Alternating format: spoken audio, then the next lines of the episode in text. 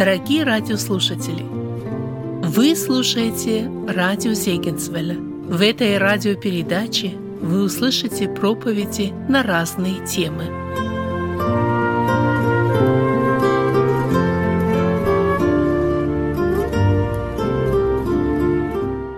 Значит, беседы, касающиеся вопроса кальминизма. Мы проведем три беседы таких основных.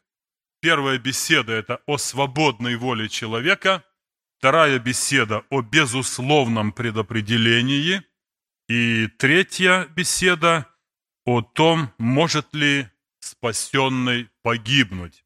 Это будут не просто, может быть, короткие мысли, это будет учение, основанное на Евангелии, основанное на словах Господа Иисуса Христа, на посланиях апостолов. Вот такое было согласие, и так мы договорились. Почему?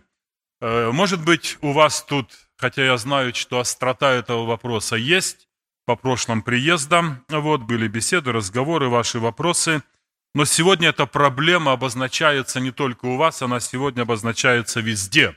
Во многих славянских церквях, здесь в Америке и в Украине, в России, вот и в Белоруссии, в ноябре месяце, где мы были, в Кобрине, в Бресте, в Калининграде были на евангелизации, там эти вопросы стоят. Стоят потому, что преподаватели – в колледжах и в семинариях, которые там преподают, организовывают новые церкви, обучают молодежь, обучают, ну, полному, я бы сказал, чистому, так сказать, в их понимании, вот кальвинизму. И это проникает сегодня в наши церкви. И основное направление, я хочу, чтобы братья-служители об этом слышали, члены церкви, родители, основной упор делается на молодежь прекрасно понимают вот преподаватели, которые преподают это учение или основываются на нем, понимают, что меня и мой возраст, и постарше кто вот сейчас сбить с толку и научить чему-то другому, но это бесполезно, потому что мы десятки лет следуем за Господом, исследовали и читаем, и молимся и так далее. А вот молодежь, которая готовится принимать крещение – которая, простите, не хочу никого огорчать, но нередко даже не знает последовательности Евангелий в Библии или в Новом Завете, и даже не может сориентироваться, когда спрашиваешь о послании к Коринфянам, где оно. Даже могут сказать, что и в Ветхом Завете, или в Библии больше ничего. Так вот, таких молодых людей, когда их готовят к крещению и насаждают вот это – имеется цель, что мы, старики, умрем, а молодежь нужно, так сказать, прибрать к своим рукам и воспитать в своем понимании. Я хотел бы, чтобы вот это предостережение, вот эта озабоченность, она была, ну, не только нашей, но была бы и всех вас, братья и сестры. Если вы переживаете за будущее церкви, если вы переживаете за то, чтобы молодежь была правильно воспитана, научена, чтобы она была твердой, непоколебимой и могла в свое время, когда Господь назначит перенять служение из рук братьев старших, чтобы вы были спокойны, что церковь пойдет в правильном направлении. Все вот это заставило нас, мы в своей церкви уже провели эти беседы. Э, в нашем краю там проводятся еще в двух церквах такие беседы. И у нас есть договоренность, что в ближайшее время мы будем иметь там еще совещание служителей тоже по этим вопросам. То есть, э, пока не грянула беда такая сильная, нужно опередить это все и помочь молодежи и братьям и сестрам правильно сориентироваться. Потому что когда придет уже какая-то эпидемия, когда она ворвется, тогда с ней бороться хуже. Нужно как-то постараться ее предотвратить. Вот поэтому сегодня мы начнем эти беседы. И наша первая беседа будет о свободной воле человека. Я просто вкратце скажу, братья и сестры, э, почему я предлагаю вот эти темы. Э, я перечислю пункты, э, которые, которые являются основными в учении Кальвина. Я не хочу его критиковать, я не хочу сказать, что он погиб, что он не христианин. Боже упаси, много хорошего материала, но по вопросу вечной безопасности и предизбрания, безусловного, я не соглашусь никогда ни с Кальвином, и пусть их будет там целая гвардия еще за ним стоять, никогда не соглашусь, потому что это против Писания. Мы должны исследовать его. Так вот, э, существует пять таких пунктов или пять определений во всем учении кальвинизма, которые берутся за основу и развивается все это учение. Первое. Младенцы унаследовали грех Адама и полностью развращены, поэтому не способны ответить на благую весть о Христе. Этим самым они говорят, что у неверующего человека даже нет желания, нет способности, воля парализована, он вообще не способен ни на что доброе. И если даже неверующий человек и делает какие-то добрые дела, то они Богу не угодны. Это учение кальвинистов. Я просто не буду сейчас э, все это расписывать. Кто думает точно так, и кто, может быть, читал и слышал об этом – я просто вам для рассуждения напоминаю евангельский пример о Корнилии. Помните, да? Человек, написано, боящийся Бога, благочестивый и творивший много милостини. Но он был верующий или неверующий, спасенный или нет? Он не был спасенный, потому что Господь посылает туда служителей и говорит, пойди скажи ему слова, которыми он спасется. Почему? потому что его милостыни пришли Богу на память. Друзья, думайте, неверующие люди делают много добрых дел. И мимо Бога ни одно из них не пройдет, потому что даже в будущем кружка холодной воды – это не миссионерство, не проповедь, это не что-то. Это я просто даю наводящие вопросы перед началом беседы. Второе, что они утверждают, Бог еще изначально, до сотворения – указанного в Библии 1.1, список тех, кто будет спасен, и тех, кто пойдет в ад, уже имел. И этот список не меняется никогда. То есть до сотворения мира Бог одних определил спасти, других пойдут в погибель, составил список, и список не меняется. Извините, читайте книги пророков Иезекииля и Иеремии, где Бог говорит прямо. Человек творит правду, своей жизни, потом согрешает, и эта прошлая праведность его что? Не спасет, не вменится и не поможет. Человек может грешить всю жизнь, потом приходит к Богу, кается, и Бог что? Прощает его. Как можно утверждать, что у Бога не меняются списки? Полный абсурд, поэтому будьте внимательны. Я просто даю наводящие мысли, чтобы вы сами могли дальше думать. Христос умер не за всех людей, но только за тех, кто в списке спасенных.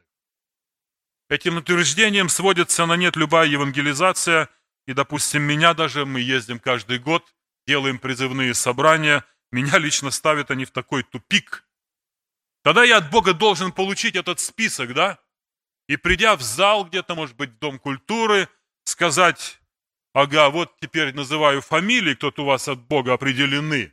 Вы оставайтесь, я вас буду учить, а вы определены на погибель, не тратьте время, идите развлекайтесь. Абсурд полнейший. Господь говорит, придите ко мне все. Это его слова, да? Он умер за всех. Бог хочет, чтобы все люди спаслись. Об этом будем говорить на беседах. Дальше они пишут, что Бог посылает Святого Духа, который освобождает от греховной природы, наследованной от Адама только тем, кто в списке спасенных. Я в последней беседе об этом более конкретно скажу. И последний пункт Дитя Божье, однажды спасенное, не может быть потеряно. Вот основные фундаментальные догматы учения кальвинистов. Поэтому будьте осторожны. И, конечно, в этом материале этих трех наших богослужений э, мы не охватим, может быть, всего настолько подробно. Поэтому, если у кого-то появятся вопросы, пожалуйста, можете их записать, передать сюда братьям, и последующие вечера мы постараемся на них ответить если что-то мы не осветим вот э, в этих беседах, может быть, упустим или не ответим на ваш вопрос, который вас тревожит и волнует. Итак, начиная сегодня наш вечер, я желаю прочитать место Писания, Евангелие Иоанна, 5 глава, 39 стих. Евангелие Иоанна, 5 глава, 39 стих. «Исследуйте Писания, ибо вы думаете через них иметь жизнь вечную, а они свидетельствуют о мне».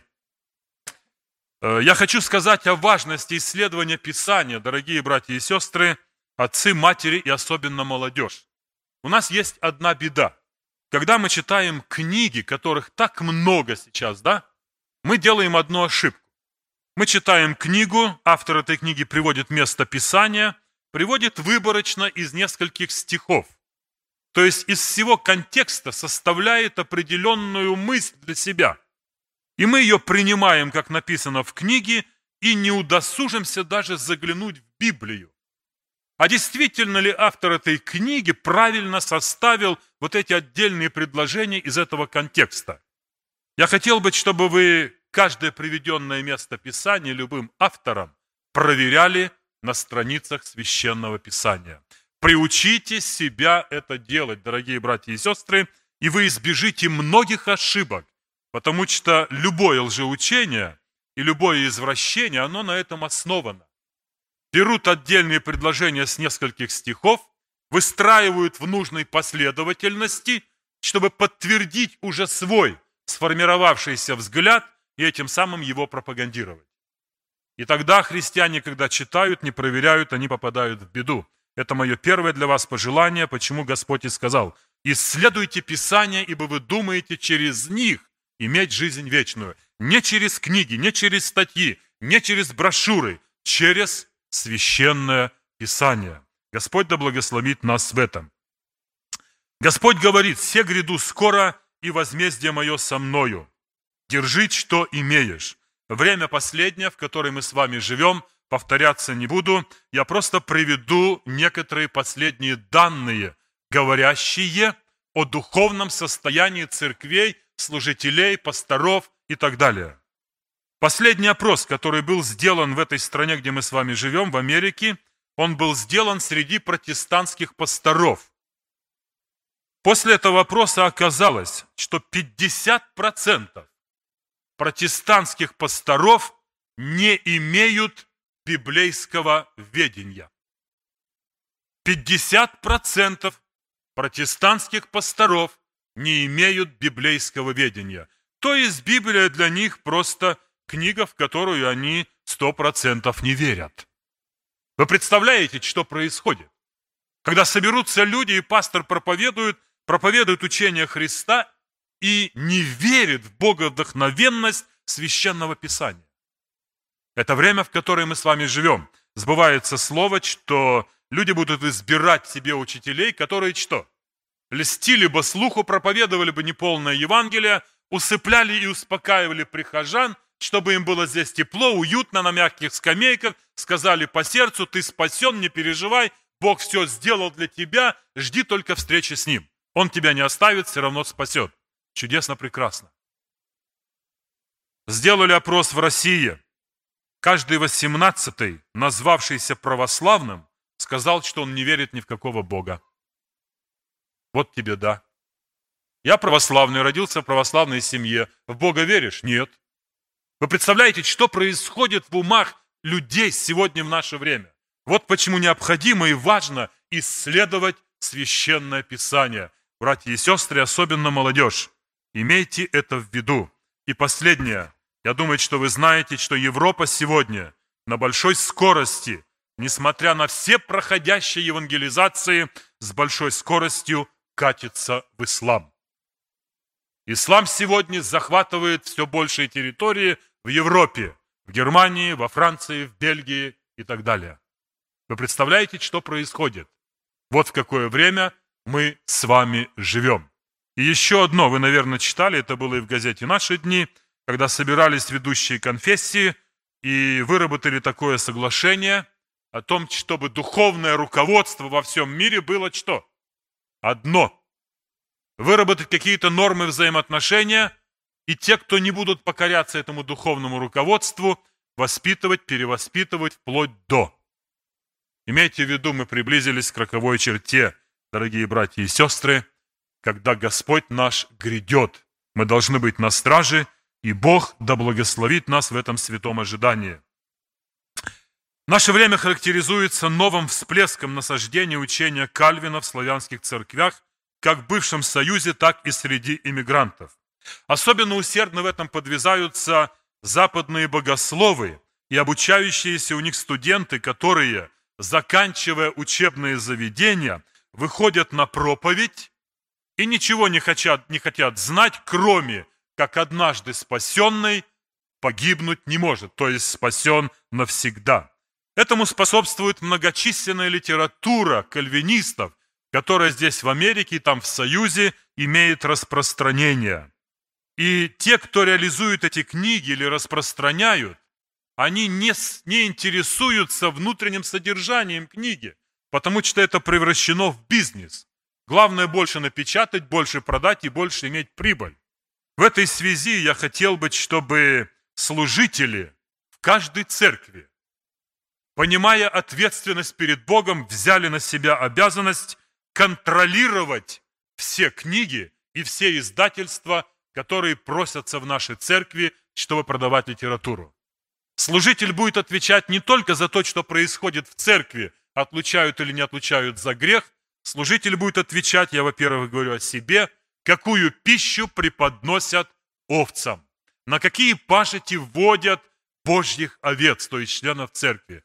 Поэтому хотелось бы, чтобы служители сегодня могли взять это самым серьезным образом во внимание и оберегать стадо от того, что приносит антиевангельское учение в церквях.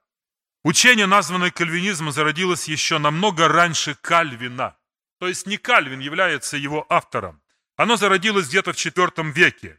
И позднее, в XVI веке, немного подработав его, Мартин Лютер вот, использовал в своей реформации. Немного позднее все это обработал Жан Кальвин и изложил в своих трудах наставления в вере, где он описывает свое понимание. Я не выступаю в роли обвинителя Кальвина и не беру на себя обязанность разбивать в корне его заблуждения. У меня такой цели нет. Я имею в виду заблуждения по некоторым вопросам. У него очень много ценного материала. Но это не значит, что мы теперь должны согласиться со всем остальным. Одинаково как светский, так и религиозный мир всегда создает себе авторитеты. И беда бывает тогда, братья и сестры, когда люди, когда люди, не утруждая себя, заглядывают в священное писание, слепо следуют за тем или другим авторитетом. О, это сказал тот. А вы же знаете, что он известный человек. А Писание нам говорит что? Даже если ангел с неба придет и будет говорить не то, что написано, то что? Да будет анафема. Братья и сестры, не хочу унижать никого из служителей. Хочу правильно самому понять и другим помочь, что единственно правильным авторитетом является Священное Писание. И когда мы слепо до фанатизма следуем за каким-то авторитетом, мы можем попасть в беду. Поэтому будьте внимательны и очень осторожны. То есть принимаем толкование этих авторитетов, не проверяя и следуем за ними. Евангельский пример. Жители Вереи дают нам хороший урок. Они слушали апостола Павла, а потом что делали? Собирались, вместе читали Писание и проверяли, точно ли это так. Я хотел бы, чтобы каждый член церкви, как царственное священство, как получивший лично право читать Писание и иметь общение с Богом лично, не через меня, не через священника, в этом-то и преимущество нас, братья и сестры. Мы все царственное священство и имеем право общения с нашим Господом лично, посредством Духа Святого в молитве через Писание. Так вот, чтобы мы исследовали, а точно ли так написано, как мы прочитали или как нам говорят. Когда-то, когда мы еще учились в школе в атеистическое время, если в противовес школьной программе отвечали, что есть Бог, и человек произошел вовсе не от обезьяны, а его сотворил Бог, то мы рисковали школьным дипломом, да? Нам его могли не дать. Ты должен был ответить, что человек – это обезьяны. Так и наши братья сегодня, которым так хочется подписываться магистр, бакалавр или доктор богословия, отучившись в колледже или семинарии, вдруг заявят, что Кальвин по некоторым вопросам заблуждался, то диплом останется для них только мечтой. Я говорю не голословные факты, вот, или не голословно, есть факты, это было в Москве, когда один уважаемый служитель отказался подписываться и давать обязательство, что он будет учить своих подопечных. Вот на основании учебников кальвинистского направления быстренько отсюда прилетели спонсоры, и поставили условия. Наши деньги с кальвинизмом. Если нет, ни то и ни другое. Брат не пошел на компромисс, его сняли со служения. Это свежий факт. Может быть, прошлогодний всего. Я хотел бы, чтобы мы брали этого внимания, дорогие братья и сестры. Сам Кальвин по своему характеру и действиям, скорее всего, был теократом. У Кальвина было желание осуществить это в Женеве. Что такое теократия или теократ? Это форма правления, при которой глава духовенства или глава церкви является главой государства. Ну, как сегодня, допустим, Ватикан, да? Государство и папа являются главой того, и другого. Так вот, у Кальвина был теократический, так сказать, метод правления, и в Женеве ему это сделать удалось. По указанию Кальвина был обвинен и сожжен на костре Мигель Сервит, молодой христианин, врач по профессии, который не принимал учения Кальвина и с подачи Кальвина, с его согласия, когда он приехал туда, он был пойман, взят и сожжен на костре. Кальвин сказал, что я сделаю все, чтобы живой он отсюда не уехал. Я хочу, чтобы сегодня это не было причиной для осуждения, может быть, Кальвина, но тем не менее, братья и сестры, мы должны об этом думать. Почему? Потому что Евангелие учит нас совершенно другому. Христос, когда находился на кресте, за распинавших его, он что? Молился и говорил, «Отче, прости им, ибо не знают, что делают». Кальвинисты отрицают эти моменты, потому что это очень такие факты, которые не в пользу их. Но из истории ничего не вырвешь и ничего не вычеркнешь, и поэтому это исторические данные. Я думаю, что, э, видимо, Кальвин, выйдя из католицизма в знак несогласия с их учением, не освободился от вот этой неприязни к инакомыслящим. То есть он не мог их терпеть, не терпел тех, кто осмеливался не принимать его взгляда. Видимо, Кальвин считал, что он предопределен к спасению, а Мигель Сервит, который по-другому немного понимал, Богом не предопределен, и его нужно на костер. Это антиевангельское учение. Мы не можем с этим никак согласиться, дорогие друзья. Христос не лишал жизни даже тех, кто его распинал, хотя он знал их и по имени, и по жизни, и к чему они были способны. Кальвин так и остался приверженцем детокрещения, несмотря на то, что оставил католицизм. Он практиковал детокрещение. Поэтому я просто ставлю вопрос, может быть, немножко, так сказать, кого-то он и огорчит. Может быть, и нам где-то крещение ввести, уже следуя за Кальвином, да? А там смотришь, чтобы не вызывать нарекания, может быть, и поклонение иконам повешаем в молитвенном доме, да? А там и дальше пойдем. Но Священное Писание говорит нам о нашем правильном отношении ко всем этим вопросам. Поэтому апостол Павел и говорит, если бы даже ангел с неба пришел и начал проповедовать не то, что мы проповедовали вам, да будет анафема. Вообще учение Кальвина по вопросу избрания и свободной воли человека и спасенный однажды, спасен навсегда, построено на удобно подобранных местах, выгодных и поддерживающих его точку зрения. Это равносильно, как и пятидесятники, и субботники, и свидетели Иеговы вырывают отдельные цитаты, выгодные для них, собирают их в нужном направлении, расставляют, и получается учение, которое кажется правдоподобным. Иногда и более того, определенные слова Библии просто выкручивают в нужном направлении или ломают через колено. На протяжении наших бесед я скажу об этом конкретно, чтобы не быть тоже голословным. Возможно, предопределенным к спасению это и разрешается, так поступать со священным писанием. Поэтому тот, кто просто читает труды Кальвина, легко станет кальвинистом. Тот, кто читает их, проверяет Библией, тот по многим вопросам с ним не согласится. Надежность любого учения, братья и сестры, заметьте, надежность любого учения и любой доктрины, как и любого механизма, проверяется в экстремальных условиях. То есть на практике, да?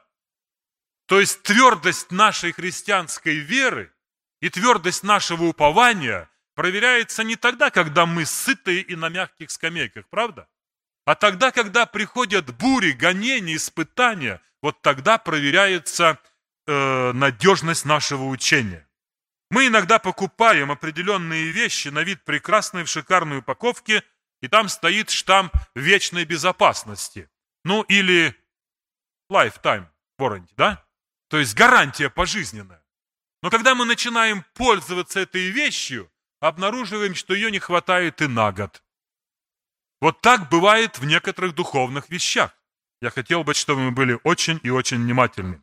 Я убежден на опыте, не на теоретических знаниях, что модель русского баптизма, не осудите за это выражение, я имею в виду бывший Советский Союз, куда входят и русские, украинцы, белорусы, будем говорить славянский баптизм, да, доказал свою жизнеспособность, пройдя сквозь тесные ряды и стройные ряды воинствующего атеизма, сквозь тюрьмы, каторги и ссылки. Русский баптизм не могли расстрелять ни в 30-е годы, ни в 60-е годы.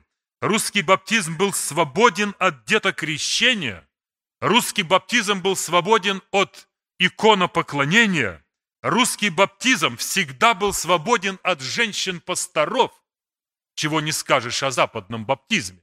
Описание говорит, епископ должен быть кто? Муж одной жены. И мы не можем нарушать это Слово Божье. Русский баптизм был свободен от гомосексуалистов, простите, за это слово нехорошее. Чего не скажешь о западном баптизме. Никогда и в голову не приходило, чтобы в церквях терпели такой грех. Сегодня это сплошь и рядом здесь, и такие люди находятся на служении. То есть модель русского баптизма, нашего славянского, надежность его, чистота, проверена жизнью в экстремальных условиях, дорогие друзья. Русский баптизм был свободен от выпивки и курева и многого другого. Русский баптизм всегда предупреждал о возможности падения и потери спасения. И через, через это сохранили себя в чистоте евангельского учения. Сегодня все размазывается – Сегодня все расплывается, и этим самым мы видим, как подрываются духовные основы и духовность церквей, духовность верующих. Я думаю, что не открою для вас секрета, мы наблюдаем, она все ниже и ниже. То есть планка святости христианина опускается все ниже. То, что раньше называлось грехом, сегодня не называется, все это можно, все это не страшно, все это не опасно. Вот почему мы говорим об этих вещах. Западный баптизм, за небольшим исключением, никогда не отлучали согрешающих, чтобы не ущемить права человека. Вы представляете? Мы от этого были свободны. Да и с точки зрения кальвинизма, зачем отлучать прихожанина? Если он избран Богом, все равно он будет спасен. А если он не избран Богом, ну кому нужно ваше отлучение? Он все равно не избран, правда? Ну так, рассуждать-то логически. И они правы, когда так поступают. То есть отец все равно от него не откажется, можете отлучать. Так вот, русский баптизм, держась простого Евангелия с постом и молитвой, оставался верным своему Господу и Его Слову, без всякого предопределения. Теперь же в дни свободы и вседозволенности, когда верь кому хочешь и как хочешь, молодые братья, нахватавшиеся верхушек сомнительного богословия, вносят смуту в церквях, проповедуя то, что сами до конца не понимают и объяснить не могут. И когда начинаешь с ними беседовать, у них первый вопрос. А вы где учились? У вас какое образование? Если скажешь, что учился по ночам с Библией в руках, улыбнутся и скажут, ну, тогда все ясно, что с вами разговаривать. Я хотел бы, чтобы мы помнили, опять оправдывается Божье Слово. Знание что? надмевает, а любовь назидает. Братья молодые, получившие образование, это ваша привилегия. Условия позволили вам приобрести эти знания, но эти знания вами приобретены не на коленях, не в посте, не выпрошенные у Бога на острове Патмос. Нет и нет и нет. Это знания, которые вы выучили как таблицу умножения из определенного учебника и все. А ваши отцы и ваши деды получали от Бога откровения, когда их лишали детей, лишали свободы и хлеба, когда закрывали ставни, таких домов в помине не было, а собирались в трущобах и до утра молились Богу и просили, чтобы Бог открыл, как понять то или другое место Писания. Вот это было образование. Вот это действительно было духовное воспитание. Я не хочу никого умолять. Я просто хочу просить, дети, юноши, братья молодые, получив образование, цените наследие отцов. И не надо его разбрасывать, и не надо его выбрасывать. К тому же следует согласиться, что в Писании есть тайны, в которые Бог не хочет, чтобы мы проникали глубже, ибо ум наш не способен правильно мыслить. Есть вопросы, в которые чем глубже мы продвинемся, тем больше появляется тумана. И этот туман мешает потом верующим следовать по истинному пути. Между прочим, даже сам Кальвин об этом предупреждал, что человек не может до конца разобраться и понять вопрос предопределения. Это слова Кальвина. Я тогда спросил бы его, если бы он был бы жив. Ну, хотя бы в силу этого, Кальвин, зачем утверждать, что ты прав на сто процентов, если ты предупреждаешь, что нет возможности до конца разобраться? Но, видимо, Кальвин считал, что он разобрался, а другим возможности нет. Боюсь, что в этом кроется тоже ошибка. Эразм Роттердамский когда-то сказал, трудов, книг, статей на эту тему больше, чем результатов. И этот спор длится уже не одну сотню лет. Итак, давайте сегодня поговорим о воле человека и попытаемся прояснить ситуацию на основании Слова Божия суть этой проблемы. Сторонники учения Кальвина свободную волю человека из своего вероучения выбросили вообще. Это утверждение кальвинисты основывают на том, что человек духовно мертв, порабощен грехом, сатаной. Посему человек сам не способен принимать никакое решение. Далее Кальвин и его последователи отрицают свободную волю человека на основании слов апостола Павла к Тимофею, где сказано, чтобы они освободились от сети дьявола, который уловил их в свою волю. 2 Тимофея, 2 глава, 24-26 стихи. Учение Кальвина утверждает, что существует всего две воли. Воля Божья и воля сатанинская. И потому человек в вопросе спасения не играет никакой роли и не принимает никакого участия. Все это, конечно, весьма скудновато по сравнению с теми многочисленными местами Священного Писания, которые говорят весьма ясно о свободной воле человека. То есть Библия и Евангелие утверждает и учит, что каждый человек, как венец Божьего творения, как образ Божий, наделен Богом свободной волей. Если бы человек не был личностью, тогда вопрос был бы другой. Но каждый человек является личностью, а это уже определяет, что он имеет свободную волю. Давайте посмотрим, что же такое воля вообще. Воля – это сознательное стремление к чему-нибудь. Это определение воли. То есть каждый человек имеет сознательное стремление к определенной цели. По учению Кальвина получается, что сознательно человек в своем спасении не участвует, если у него нет этой воли. Ему не дано такое право. Просто Бог определил одних спасти, а других погубить. Это было его решение. Оно было суверенное, и никто не может оспаривать.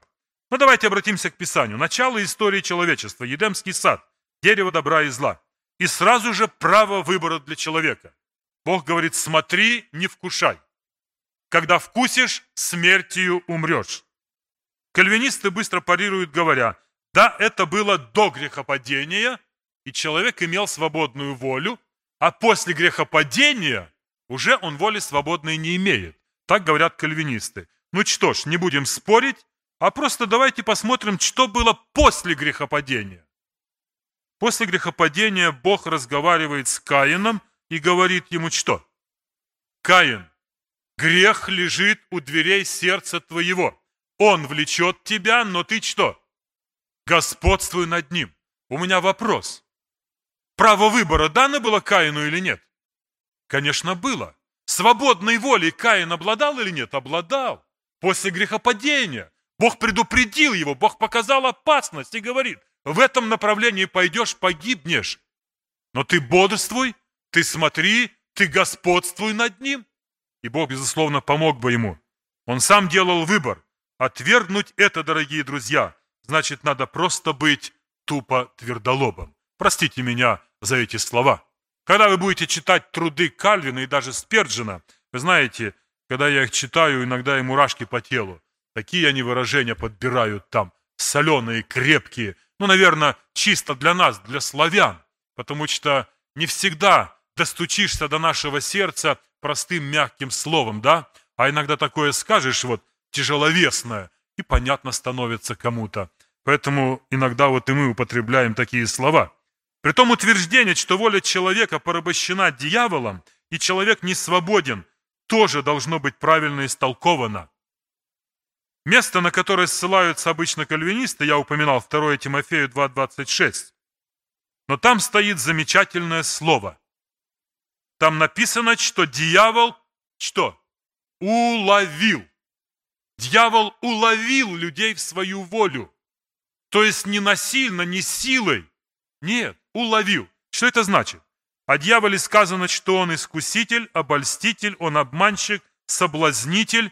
То есть он расставляет сети и хитростью улавливает людей. Так учит Священное Писание. Даже если он ходит как рыкающий лев, то это тоже говорит о чем? Он где-то прячется, поджидает, засадить, чтобы поймать жертву, которая где-то не бодрствовала. Правда, да?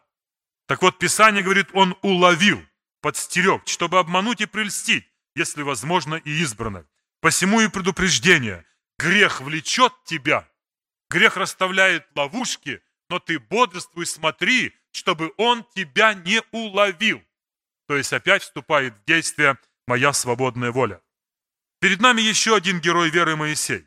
Ему было предложение называться сыном дочери фараоновой, помните, да? Но Писание говорит, что он отказался и лучше захотел страдать с народом Божьим. Захотел сам добровольно, по своей воле сделал выбор. Я буду страдать с народом Божьим. То есть решение Моисея говорит об участии его воли в этом вопросе. Ему было предложение, а он помолился, поразмыслил и принял правильное решение. Никто не лишал его свободной воли, дорогие друзья. Давайте просмотрим еще многочисленные места Священного Писания на эту тему. Прочитаем Евангелие Матфея, глава 11, стих 12. Это слова самого Господа. «От дней же Иоанна Крестителя до ныне Царство Небесное силою берется, и употребляющие усилия восхищают его». Вы помните, да, это место? Посмотрите на то, как излагает Дух Святой эту истину. Царство Божие силою берется, и тот, кто прилагает усилие, тот его восхищает. Я думаю, что мы все понимаем. Чтобы приложить усилия, нужна воля человека, правда? Чтобы принять какое-то решение, нужна воля человека. Мы просто к этому привыкли, но простите, даже сегодня, когда приближался вечер, перед вами стоял выбор. Пойти на богослужение или что-то там вдруг вам подкинули дома срочно делать, позвонили, сказали, попросили, да? И вы стояли перед выбором. Я думаю, что среди нас есть такие сегодня, правда? И тогда вы решали добровольно, что же мне сделать? Какое принять решение? Происходила борьба, и Дух Святой побеждает, и вы сегодня здесь. А кто-то поддался искушению, был уловлен в сети и пошел, может быть, туда, на Мавицкие поля. Я не знаю, я просто говорю к примеру. Так вот, сам факт спасения, друзья, не зависит. Умирать на Голгофу не нужно, идти на Голгофу не надо. Жертвоприношения приносить не надо, что-то добавить к Голгофе никто из нас не может, но взять и принять спасение, совершенное на Голгофе, восхитить его, это зависит от кого? От человека. Господь призывает, Господь все совершил, умер на кресте Голгофы, зовет меня и тебя, и я стою перед выбором, откликнуться или нет, оставить грех или нет, порвать с этим миром или нет. Это решение принимает каждый человек добровольно. Бог никого не берет за шиворот и ведет в свое царство. Нет. А других просто берет и выбрасывает туда в ад. Простите, это антиевангельское учение. Нужно решение человека, нужно его усилие, как сказал сам Спаситель. Правда, некоторые склонны истолковать это место следующим образом. Кальвинисты говорят, что это может означать, что предупреждение относится к врагам Господним. То есть они всеми силами стараются захватить Царство Божие. Царство Божие силою берется. Да, и вот они говорят, противники Бога, они хотят захватить это царство, чтобы его разрушить. Простите, это абсолютно не по Писанию, потому что евангелист Лука пишет, что всякий усилием входит в это царство, то есть становится его участником. Братья и сестры, Господь да поможет нам вот это понимать. Кальвинисты скажут, все так, но здесь речь идет о тех, кого Господь избрал, предопределил, поставил на этот путь, теперь душа должна прилагать все старание, чтобы пройти этот путь. Но ведь решение принять Царствие Божие от человека не зависит. Просто Господь определил некоторых, чтобы они вошли в это Царствие, и Он их ввел без согласия на то человека, не считаясь его волей. Даже то, что человек должен прилагать старания, уже говорит о некой доле его участия и ответственности за его спасение. Силою берется, прилагай старания. Это участие свободной воли человека, дорогие друзья. Как же быть со словами пророка Иеремии? Если мы здесь поверим кальвинистам, как нам быть со словами пророка Иеремии 6.16? Так говорит Господь, остановитесь на путях ваших и рассмотрите и расспросите о путях древних, где путь добрый, и идите по нему, и найдете покой душам вашим. Помните эти слова, да? Что сказали эти люди? Они сказали, не пойдем, и слушать тебя не будем. У меня вопрос. Простите, это отсутствие свободной воли или присутствие? Конечно, присутствие свободной воли человека. Бог предупредил, Бог указал на опасность. Бог сказал, где выход, и говорит, я прошу вас, я умоляю, оставьте ваши греховные пути. Вот вам путь добрый, идите по нему, и будете спасены. Они говорят, не пойдем, и слушать тебя не будем. Странно получается. Господь дает право выбора, предлагает принять его предложение, хотя сам уже за них сделал этот выбор, предопределив их погибели, и теперь еще и наказание. Здорово, да? Никогда не забывайте, что евреи были избраны Богом, им все было предоставлено, Господь сам держал их своей рукой, но они не слушались, вырывались, они кричали, хотим, как у прочих народов, дай нам царя. Это люди, для которых Бог сделал все но у них было право выбора и свободная воля. И подчинившись этой воле, которая попала в обольщение греха и дьявола, они кричали «хотим, как у прочих народов». Поэтому апостол Павел пишет сегодня для нас, достигших последних времен, что все это, что происходило с евреями, для нас были что? Образы, чтобы мы не были похотливы на такое зло. Как просто, как чудесно, да, объясняется священным писанием вот весь путь Господен и план Его спасения. И мы говорим «Аллилуйя!» Слава Богу, что Бог нам, таким немощным, вот так просто открывает, где не нужно ничего соображать, где не нужно, может быть, тут вникать так глубоко.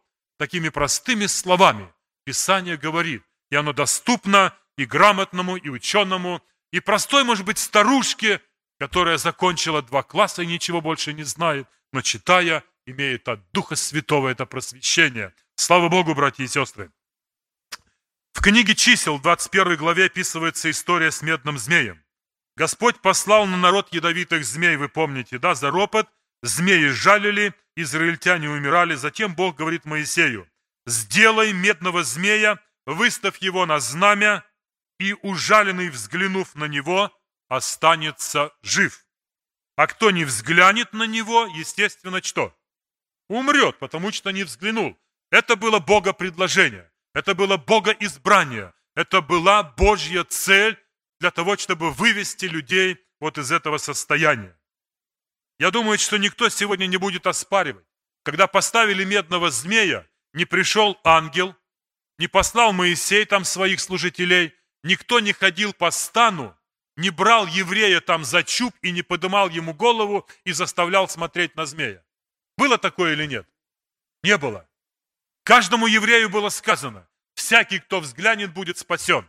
А ты выбирай. Хочешь – смотри, и хочешь – не смотри. Это присутствие свободной воли, дорогие братья и сестры. А это значит, что в этом участвовала свободная воля каждого человека. Но и опять, в Евангелии Иоанна в 3 главе мы читаем, что медный змей был прообразом жертвы кого? Иисуса Христа. И поэтому всякий написано, кто призовет имя Господня и взглянет на распятого Христа и примет его верою, тот получит что? Спасение, аллилуйя, слава Богу! Братья и сестры, как все чудно! Бог никого не ограничивал тогда в пустыне. Бог не сказал Моисею, на тебе список, вот тут есть евреи, которым я определил взглянуть на змея, а вот этим не предопределял, так что пусть они там, вот этим подскажи, пусть смотрят. Бог никого не предопределял и не сказал, вот список апостолы вам, да? Вот эти взглянут на крест Голгоф и спасутся, а вот эти могут смотреть, могут не смотреть. Я их знать не хочу, я их отправил уже в ад давно. Где мы найдем такое в Писании? Ну, написано «всякий, кто призовет, всякий, кто придет к Голгофе, всякий, кто примет жертву Христа». Писание говорит, тот спасется. Поэтому апостол Павел и пишет в послании к римлянам, 10 главе. Я просто напоминаю опять этот стих. «Ибо всякий, заметьте, братья и сестры, всякий, не избранный, не предопределенный, а всякий, кто услышит весть, тот спасется, когда примет ее. Христос распят на кресте за грехи всех людей, и Бог человеку дает право добровольно избрать, жизнь или смерть. Свидетели пред вами призываю сегодня небо и землю. Жизнь и смерть предложил я тебе. Благословение и проклятие. Избери жизнь, дабы жил ты и потомство твое. Второзаконие, 30 глава, 19 стих. Предложение выбора для человека уже говорит о свободной воле. Поручение Христа ученикам. Идите по всему миру и проповедуйте Евангелие всей твари. Кто будет веровать и креститься, спасен будет, а кто не будет, осужден будет. Кто будет веровать, кто захочет, кто пожелает, но ведь это же и есть свободная воля человека, дорогие друзья. Естественно, что и вера, и покаяние – это Божий дар, никто не отрицает. И предлагается всем.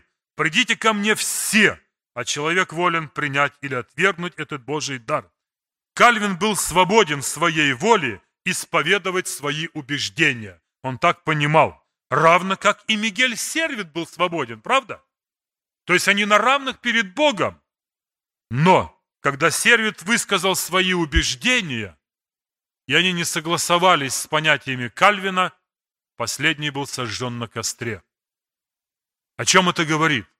Это говорит о каком-то перекосе, что один человек решает, что я имею право так понимать, а вы не имеете права больше никак, а только так, как я. Конечно, тут уже отсутствие всякой свободной воли у других, а только у меня. Я думаю, что стоит о чем подумать и есть о чем подумать. По учению Иисуса Христа, если даже сервит и проповедовал бы ересь и заблуждение, допустим, то по учению Иисуса Христа Кальвин должен был поступить с ним как? Не принимать его как еретика, правда? Закрыть перед ним дверь и с ним не общаться. Вот учение Евангелия, но ни в коем случае не отправлять на костер. Замечательный пример участия воли человека содержится в Евангелии Матфея, 22 глава. Сам Христос об этом говорит. Царство Небесное подобно человеку-царю, который сделал брачный пир для сына своего и послал рабов своих звать званных на брачный пир, и написано что? И не хотели прийти. Слуги стали звать, брачный пир готов, господин зовет, приходите, пожалуйста, вот вам приглашение. Написано, не захотели прийти. Слово «не хотели» очень красочно и доступно открывает участие в воле человека. Захотел или не захотел? В данном случае они не захотели. Они были званы, но не захотели. Более того, читайте внимательно эту притчу, вы найдете следующее. Господин еще раз посылает других рабов. И говорит, пойдите вы еще, пойдите позовите их еще раз. Мы знаем, чем это все кончилось, да? Они опять отказались, пренебрегшие это приглашение, кто пошел на поле свое, кто на торговлю. Через колено нужно все поломать, чтобы сказать, что человек не имеет права выбора и свободной воли. Получается так тогда по понятию кальвинистов. Я вас не предопределял для брачного пира, я вас туда все равно не пущу, вам там места не будет, но чтобы люди подумали обо мне хорошо, я вас всех приглашаю. А потом еще за то, что я вас сам лично у двери задержу и все равно не пущу, я еще вас и накажу, потому что я предопределил вас на погибель. Абсурд какой-то, правда? Такого абсурда у Бога не бывает, дорогие друзья. И не надо свое упорство и нежелание согласиться, что такое рассуждение вообще против здравого смысла перекладывать на Бога, что Бог суверен и делает, что хочет. Да, братья и сестры, Бог суверен, Бог делает, что хочет, но Он есть Бог мира, Бог устройства, Бог порядка, Бог справедливости, Он нелицеприятный Бог, и Он не сделает ни одного движения, через которое могли бы его обвинить потом в лицеприятии или в какой-то предвзятости. Извините, на то он и является абсолютным светом. Бог наш, в которого мы уверовали. И если Кальвин, несогласного с ним Мигеля Сервита, отправил на костер, то интересно, что бы он сказал Господу, который сказал бы, что извини, в этом вопросе ты не прав. А вот еще одна уникальная иллюстрация из Писания. Сестры Мария и Марфа. Помните, да? Христос приходит к ним в дом. Одинаковая возможность для обоих. И каждая свободна в своем выборе. И по словам Иисуса Христа написано, Мария избрала что? Благую часть. Христос ведь не сказал, все правильно, Марфа. Марию я избрал для благой части, а тебя избрал для кухни. Нет там такого слова. Там сказано просто, Мария в своей свободной воле избрала благую часть, быть у ног учителя и слушать слова его. То есть это она сделала по своему желанию, по своей воле, села у ног Иисуса и слушала его. Да и не могло быть иначе. Заканчивая, хочу привести еще одно место Священного Писания. Римлянам 11 глава, 32 стих. «Ибо всех заключил Бог в непослушание, чтобы всех потом что? Помиловать. Ни в одном переводе, ни в одном толковании кальвинисты избегают это место Писания и не могут с ним ничего сделать. Но ведь не сказано здесь, что Бог заключил всех в непослушание, чтобы избранных потом помиловать. Нет такого, да? Или Бог заключил избранных в непослушание, а потом помиловал. Или заключил их в непослушание, а потом погубил. Будьте внимательны. Вот что пишет один убежденный кальвинист, толкуя этот стих. «Ибо всех заключил Бог, весь мир, евреев и язычников, в непослушание и неверие, чтобы помиловать всех, кто раскается в грехе и обратиться к Нему за милосердным спасением. Нужно отметить, что эта спасающая милость явлена всем. Совершенный вседостаточный труд Иисуса Христа в Его смерти и воскресении – восполнил требования справедливости и святости Бога и тем самым устранил всякие препятствия для прощения всех. А каждый человек, стремящийся к прощению и спасению, получит его. Это пишет кальвинист, который в другом месте говорит, что Бог одних предопределил к спасению, а других, видимо, упускает, что пишет на одной странице, а потом, что на другой. Но вот с этим мы, конечно, согласимся. То есть каждый человек, стремящийся к прощению и приходящий к Иисусу Христу, прощение получит или нет? Получит, потому что Господь сказал, приходящего ко мне что? Не изгоню вон. Душа дорогая, пусть в твоей душе и в сердце никогда не поселится сомнение, что ты не избран. Господь говорит, приходящего ко мне я еще никогда не изгнал и не изгоню. Это есть истина спасения для всех. Человек, стремящийся, то есть проявивший волю, получит это спасение и получит всякий стремящийся и ищущий, а не только избранный. Итак, подводя итог, мы видим, что Библия с первых страниц до последних говорит о свободной воле человека, о его праве выбора, да и не могло быть иначе, ибо человек – венец творения, Он выше всякой твари на земле. Он несет в себе образ Творца, хотя и утратил на время, но будет восстановлен. И как бы ни изощрялись защитники учения кальвинизма, отсутствие свободной воли у человека ничего не получится. Как там ни крути, но если нет свободной воли у человека, тогда абсолютно бессмысленны слова Писания. Бодрствуйте, смотрите, остерегайтесь, берегитесь, приложите все старание, будьте тверды, будьте мужественны, в усердии не ослабевайте. Если нет у человека воли своей и права выбора, эти предостережения, и они теряют всякий смысл. Это получается полная бессмыслица. Безусловно, мы признаем, что все исходит от Бога. Все приготовлено Богом для всех. И кто услышит призыв Христа, откликнется на этот призыв, тот получит и подарок веры, и возрождения, и дары Святого Духа. Абсолютная истина в том, что наш Господь все еще говорит, «Придите ко мне, все труждающиеся обремененные». Наш Господь через Слово Свое провозглашает, «Всякий, кто призовет имя Господня, тот спасется». И ко всему этому Господь говорит, «Все это я приготовил, приди и бери, без платы, без серебра, только приди и возьми». При всем этом Господь предупреждает, что нужно будет приложить усилие с твоей стороны, чтобы все это принявши достичь небесного царства. Итак, дорогой мой друг, Священное Писание говорит, я зову тебя на этот пир, я приглашаю тебя, а твое право выбирай, придешь или нет. В заключение еще хочу обратить внимание на следующее. Многие защитники учения Кальвина в своих разъяснениях и доказательствах так разошлись, что противоречат сами себе на каждом шагу, даже того не замечая. Чтобы не быть голословным, приведу некоторые примеры. Вот передо мной труд известного доктора богословия Спраула. Книга называется «Избранные Богом». Спраул заявляет, если Бог действительно является Богом, то Он властелин всей Вселенной и вправе принимать любое решение. Если Бог действительно является Богом, то Он сам выбирает, кому идти в ад, а кому идти в рай.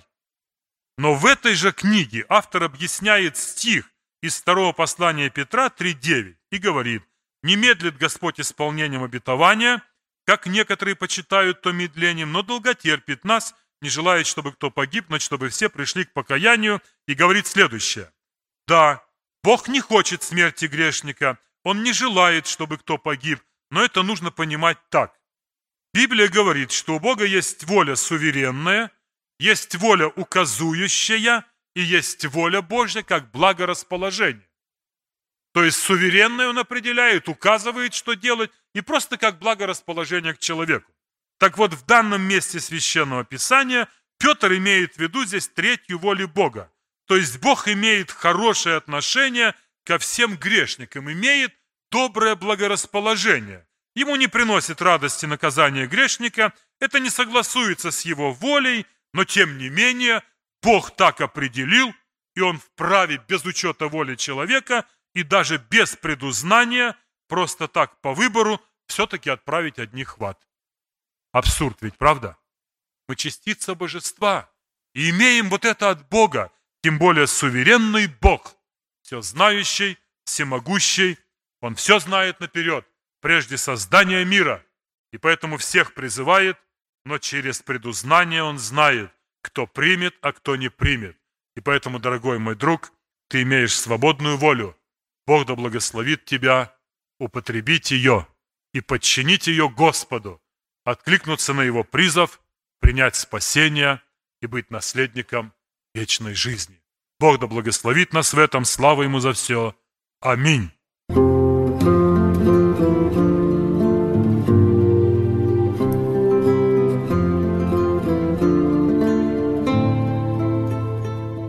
Слушали радио Зейкинсвелля «Волна благословения», город Детмалт, Германия. Дорогие радиослушатели, мы желаем вам Божьих благословений.